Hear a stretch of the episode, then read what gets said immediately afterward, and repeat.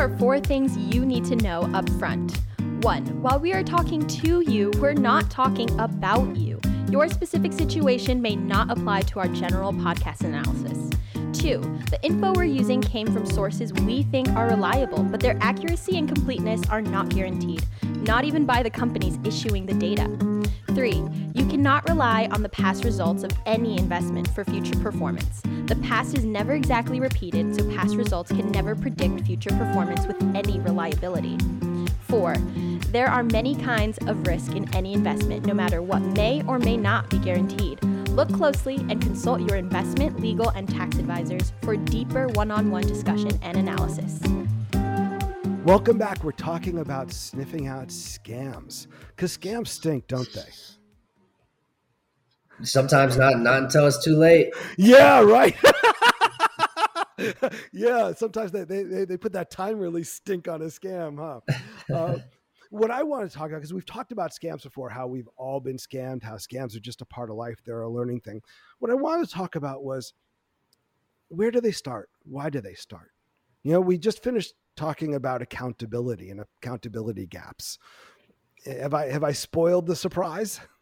Okay, so I've been watching The Dropout on Hulu about Elizabeth Holmes and Theranos. Ah. So um you could see she didn't mean to be a scammer. Like she really had a good idea. She wanted to invent this device that only needed a drop of blood because of the people that were around her, including her mother, who'd get sick during blood draws.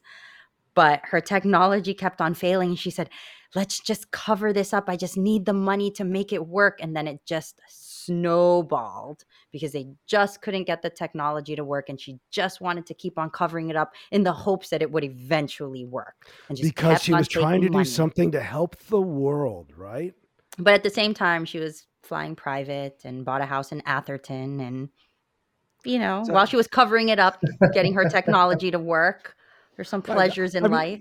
you're familiar there. with you're familiar with the phrase "the road to hell is paved with good intentions." Right, there's great intentions things, but yeah, I'll give you. I'll give you. Yeah, go ahead, Connor. Yeah. Well, it's just a snowball downhill. You know, you start covering this up, you're building a house on a bad foundation. Yes. Oh my mm-hmm. God, nailed it. Exactly right, Connor. And and it happens. It doesn't just happen in small ways. It happens in big places. You know, Theranos isn't even a big one. All right, you want to talk about a big one?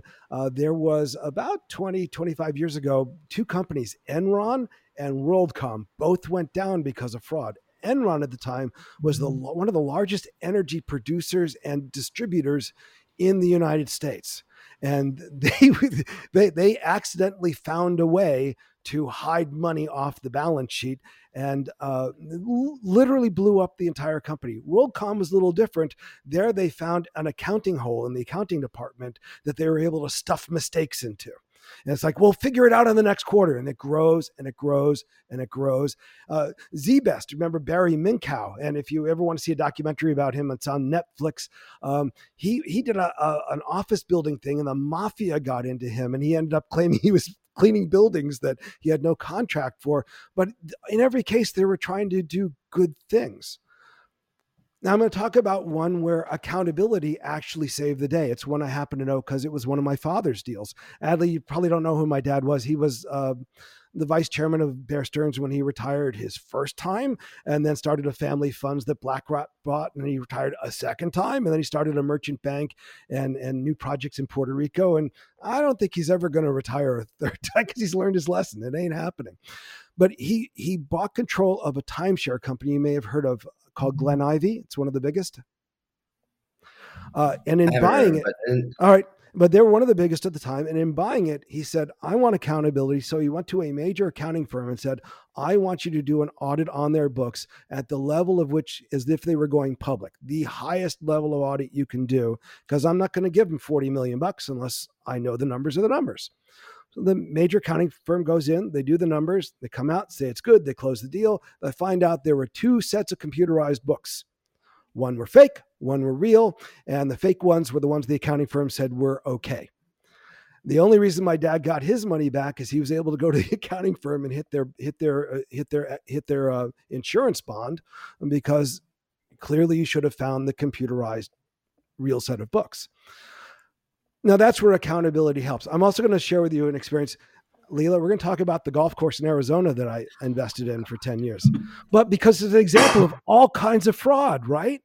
All right. Adley, I, I got roped into, I bought a golf course for a dollar. One dollar. Well, that's fucked. You're that's this. well, it needed $2 million worth of work, Connor. uh, and, and we put in the work. Uh, but during the nine years we tried to make this thing work, uh, we got we I had to stop so many scams. It's the most scammed business I've ever been involved with. We had a guy who was telling me he had this PhD that doesn't exist from Stanford, who was telling me we could get three million bucks for our business if I just wrote him a two hundred thousand dollar check. So that went boom, that was an easy scam. We had a predatory lender. Do you know what that is? A oh my god, lender? I remember that one. Oh I know, but God. Connor, do you know what a Oh. predatory lender is? Is it like when your house burns down in Malibu and you really had no insurance and can't afford it? And now they come in trying to buy it and swoop it from you at low? Well, that's Uh, a no. predatory purchaser. Yeah. a predatory lender wants to take it away from you in a slightly different way. What he wants to do is he he knows you're desperate, so he's going to charge you a lot of fees up front to make this attractive loan. Then he's going to change the terms of the loan so they're so expensive that you're going to default and then they're just going to take your business away and sell it. Oh my god, the default terms are terrible. You say you miss one letter or submitting Now- them one permit, Right. Now- take away now- a property. Now there was one group that I looked at and went, "Well, these guys don't seem right to me." And my partner said, "No, my friend has done business with him before and he's legitimate." On that type of referral, I said, "Okay, let's get involved with him a little bit." We gave them the down payment. Oh my God, I had to walk away from the down payment. It was it, it- they were just the worst of the these people would just they, they don't care if they gut you and leave you by the side of the street. Uh, we also had to deal with the fake buyer. The person says they're going to buy it, but they try to get you to sign over rights to the to your assets before they've ever paid you a penny. That I'm able to swipe away. Bank fraud. People figure out your account number, start getting in there. Unless you're watching it and reconciling it every day, you're the. We had bank fraud at least five times. We had to close accounts in Arizona, and finally we had we changed our restaurant um, uh, software system. And in the changeover, my partner lost control over the cash reconciliation, and it took us four months to realize someone had stolen fifteen thousand dollars from us. Wow. That's just in one business over. And then dollar investment. Well, two million, two million in one. Oh, it's just, and I would have caught the uh, the the um, the system change um, fraud if they just follow. I kept saying, follow this procedure; it has to work, and they they couldn't do it, and it kept. And because we could never get it to work, we kept thinking there was something wrong in the implementation. When in fact, it was always just one person stealing. It was, it was just a nightmare. Uh, there's one other industry I want to talk about in terms of scams because um, sometimes industries have a history of supporting theft. Does that make sense to you? Right. Insurance? Insurance? Oh, I don't know. Um, I was thinking movie theaters. Okay, go on. Right, right. Our producer shaking his head like, "What the hell?" uh, well, movie theaters operate on usually on a split with the movie with the with the with the film company who's distributing the the the uh, studio, and so they didn't have an incentive to accurately count the box office tickets for many many years. So it was done on a cash basis, and it was hard to reconcile the tickets. And in fact, um, the reason the movie theater industry moved away from doing popcorn cups, you remember they used to do the thick uh, cups. Do you know why they stopped doing that? It's a terrible reason. Pass out cups of it and charge you for a popcorn and say that you got one, but it, you didn't really get one. No, actually, it's sort of They the opposite throw of out that. the cups. No, no, they go and find the cups that were left behind from the show before. They clean them out and reuse them because the inventory is counted by the cups, not by the amount of popcorn. So some industries are just set up so loosely. They're this stealing is part of the tradition. Right. I It's mean, a good idea. And Connor, do you guys have any scam stories? Or I was just gonna say, so how, how do we been spot scammed? them? No. No, I'll tell you my Oh, story. I- I yeah. got yeah, scammed. come on, Connor, tell it. Connor, we I had have your story. We have your story, but go ahead, tell it again. Okay, well, I'll do it really super quick. So, Adley, here's it. I just signed for my, my got my signing bonus. I'm 18 years old, rolling around in my Audi A6, feeling like a boss. And um, this guy, this Italian dude in a suit, is telling me, "Oh man, you know, he looks fresh as hell." He's like, "Going to the airport, you know, but this is my rental car, and I can't fit all these jackets in my uh, my carry on, and I'm just leaving." 500 bucks, just have all my designer jackets, man. Like, you know, I can't take them with me. And they're all Italian, real ass Italian designer shit. It's probably a thousand a jacket, you know, but I'll give it to you for 500 bucks because I'm leaving. I'm like, 500 bucks. I think I give him like 600 bucks. I'm like, dog, here's an extra hundred, bro.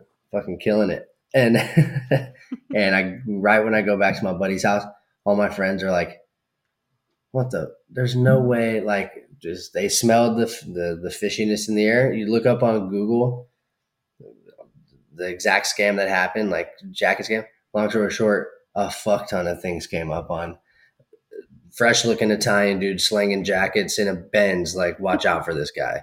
Like, fully a huge. Yeah, I found out I got scammed by googling it. But it wasn't, eh, you know, in the in the in the scheme of things, it, it, was kind of a cheap lesson, like my lesson with the fake gold coins when I was in high school in New York City. You know, it's yeah. it's a it's a good cheap lesson to learn. But what a are the hallmark? Yeah, but what are the hallmarks of a scam?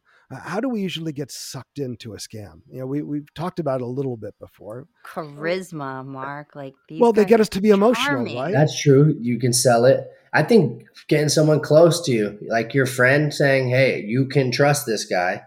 Uh, is yeah. a big way of getting people to break down their first barrier of okay it's huge yeah because i was nervous about it uh, another way that people do it is is they make it seem really simple remember we talked about ponzi schemes and what makes them work is that they have to seem really simple and you and you win a lot right so it's when things just seem too easy when things just look you look at it and go you know i'll share this you know I, i'm a bit of a math freak all right. When I've been a CFO, I sometimes am at war with accountants because accountants these days will say, well, it's the policy that we handle it this way. And I look at it and I go, but I don't understand how two plus two can ever be seven. And so we have an argument because I'm dealing with an accountant who doesn't understand math, but is quoting policy to me and procedure. It's, it's, um,